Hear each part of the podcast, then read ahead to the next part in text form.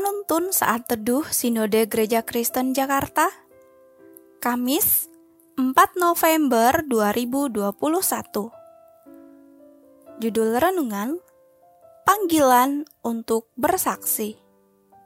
Nats Alkitab terdapat di dalam kitab Yohanes pasal 4 ayat 39 sampai 42 dan banyak orang Samaria dari kota itu telah menjadi percaya kepadanya karena perkataan perempuan itu yang bersaksi. Ia mengatakan kepadaku segala sesuatu yang telah kuperbuat.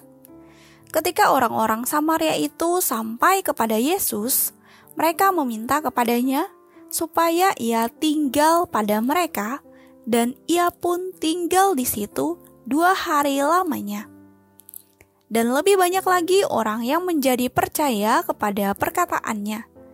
Dan mereka berkata kepada perempuan itu, "Kami percaya, tetapi bukan lagi karena apa yang kau katakan, sebab kami sendiri telah mendengar Dia, dan kami tahu bahwa Dialah benar-benar Juru Selamat dunia."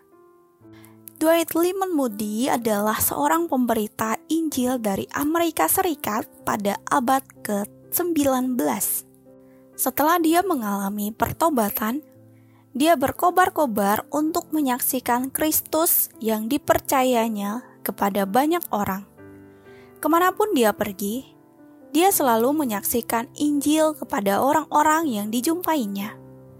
Panggilannya adalah untuk bersaksi dan bukan untuk mengubahkan orang. Dia percaya bahwa hanya Roh Kudus yang mampu mengubahkan pendosa menjadi pengikut Kristus. Setelah perempuan Samaria mengalami perjumpaan dengan Tuhan Yesus yang mengubahkannya, ia tidak dapat menahan diri untuk ingin mewartakan Yesus yang luar biasa.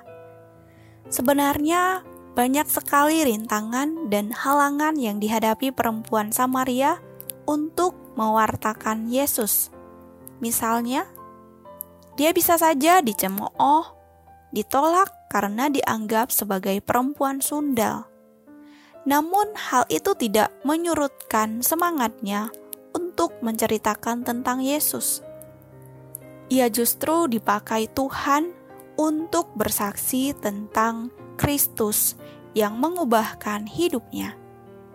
Perempuan ini setia untuk menyaksikan Kristus kepada banyak orang.